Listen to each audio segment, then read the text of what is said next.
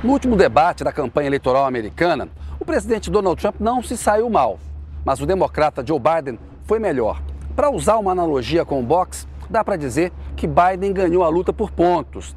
Biden se preparou, ele se reuniu nos últimos quatro dias com a sua assessoria para poder estar mais bem preparado, mais bem treinado para esse confronto final com Trump. E acabou dando certo. Trump preferiu continuar com seus atos eh, de campanha, fazendo comícios, não se preparou e acabou pagando o preço. Biden conseguiu, por exemplo, manter a pandemia em foco durante quase um terço do tempo do debate, de mais é de uma hora e meia. Eles falaram quase 30 minutos a respeito de um tema que é um terreno é, negativo, um terreno pantanoso para Trump.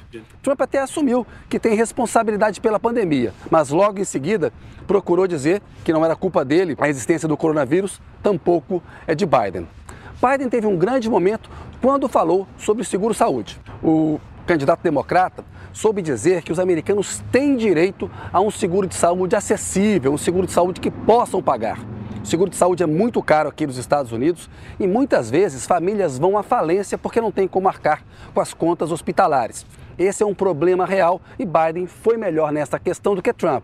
Lembrando que Trump tenta derrubar na Suprema Corte a legislação do Obamacare, que é uma lei que obriga as seguradoras a cobrir as doenças pré-existentes. Outro tema no qual Biden foi melhor do que Trump foi no da imigração. Biden lembrou que há mais de 500 crianças separadas de seus pais que não conseguem se reunir mais com as suas famílias. Diz que era uma crueldade, uma medida errada essa política de imigração de Trump. Trump voltou a repetir, dizendo que a política dos democratas permitiria a entrada de estupradores, de criminosos no país. Foi um tema no qual o democrata de fato se saiu melhor. No outro momento, Trump cometeu um ato falho. Ele disse que era a pessoa menos racista no auditório. Trump falou essa bobagem porque Ser menos racista é ser racista. E ele é acusado de ter dito frases racistas, de ter se comportado de uma maneira racista durante a sua presidência. E a resposta que ele deu aos protestos raciais ao longo do ano foi uma resposta considerada negativa pela maioria dos americanos. Biden também soube responder às insinuações de corrupção contra ele, Joe Biden, e o filho Hunter, a respeito de ligações com a Ucrânia e com a China.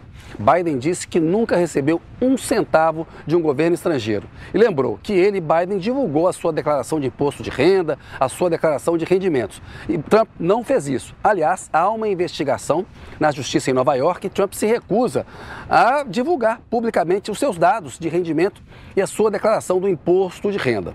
Trump precisava criar um fato político. É ele que está atrás nas pesquisas. E durante o debate ele não conseguiu. Ele foi até mais civilizado mesmo do que naquele primeiro confronto, no qual ele atropelou Biden diversas vezes. A mediadora soube controlar melhor o debate entre os dois, mas Trump tentou ali, muitas vezes, pedir um tempo a mais, deu uma atropeladinha ou outra, e Trump até se surpreendeu com a energia de Biden, a quem ele sempre acusa de ser o Sleepy Joe, né? O Joe dorminhoco. Biden demonstrou bastante energia e sai fortalecido nessa reta final. A gente está a 11 dias das eleições e dá para dizer que o democrata é favorito e que só o milagre vai manter Trump na Casa Branca.